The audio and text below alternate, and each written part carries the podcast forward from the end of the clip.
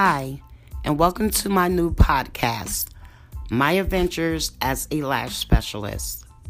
My name is Stacy Fadeda, and I am the owner of Lash RX by Chambray, which is in Fredericksburg, Virginia. Before I get started, I just want to say I don't know what I'm doing. Like, I have never ever done a podcast before. I don't have the fancy equipment, you know, the headphones, the fancy microphones that make you look like you're really professional and you know what you're doing. Nope. It's 11 o'clock at night. I'm sitting inside of my lash studio and I am doing a podcast on my iPhone. But I'm alright with that. I have a story to tell. And if I have to do it through my iPhone, well, here we go. I began my career in the beauty industry back in 2002.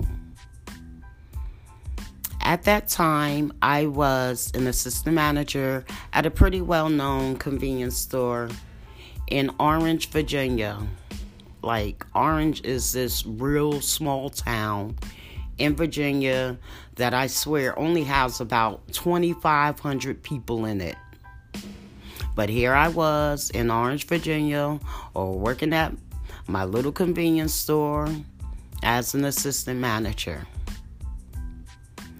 I remember waking up one morning and realizing that I really hated my job. Like, I mean, I really, really hated my job. And then it dawned on me that I pretty much hated every job that I have ever worked. But my job paid me pretty well. You know, as a single mother, I was able to take care of my kids. But I was just at the point where, like, I just can't do this no more.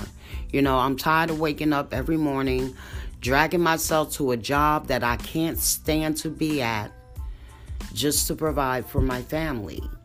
And I was like, you know, it's got to be something better than this. You know, people should do what they love to do, you know, and it doesn't matter if I'm not making the money starting out that I was making at my other job. I just want to do something that I'm happy doing. And so I quit my job.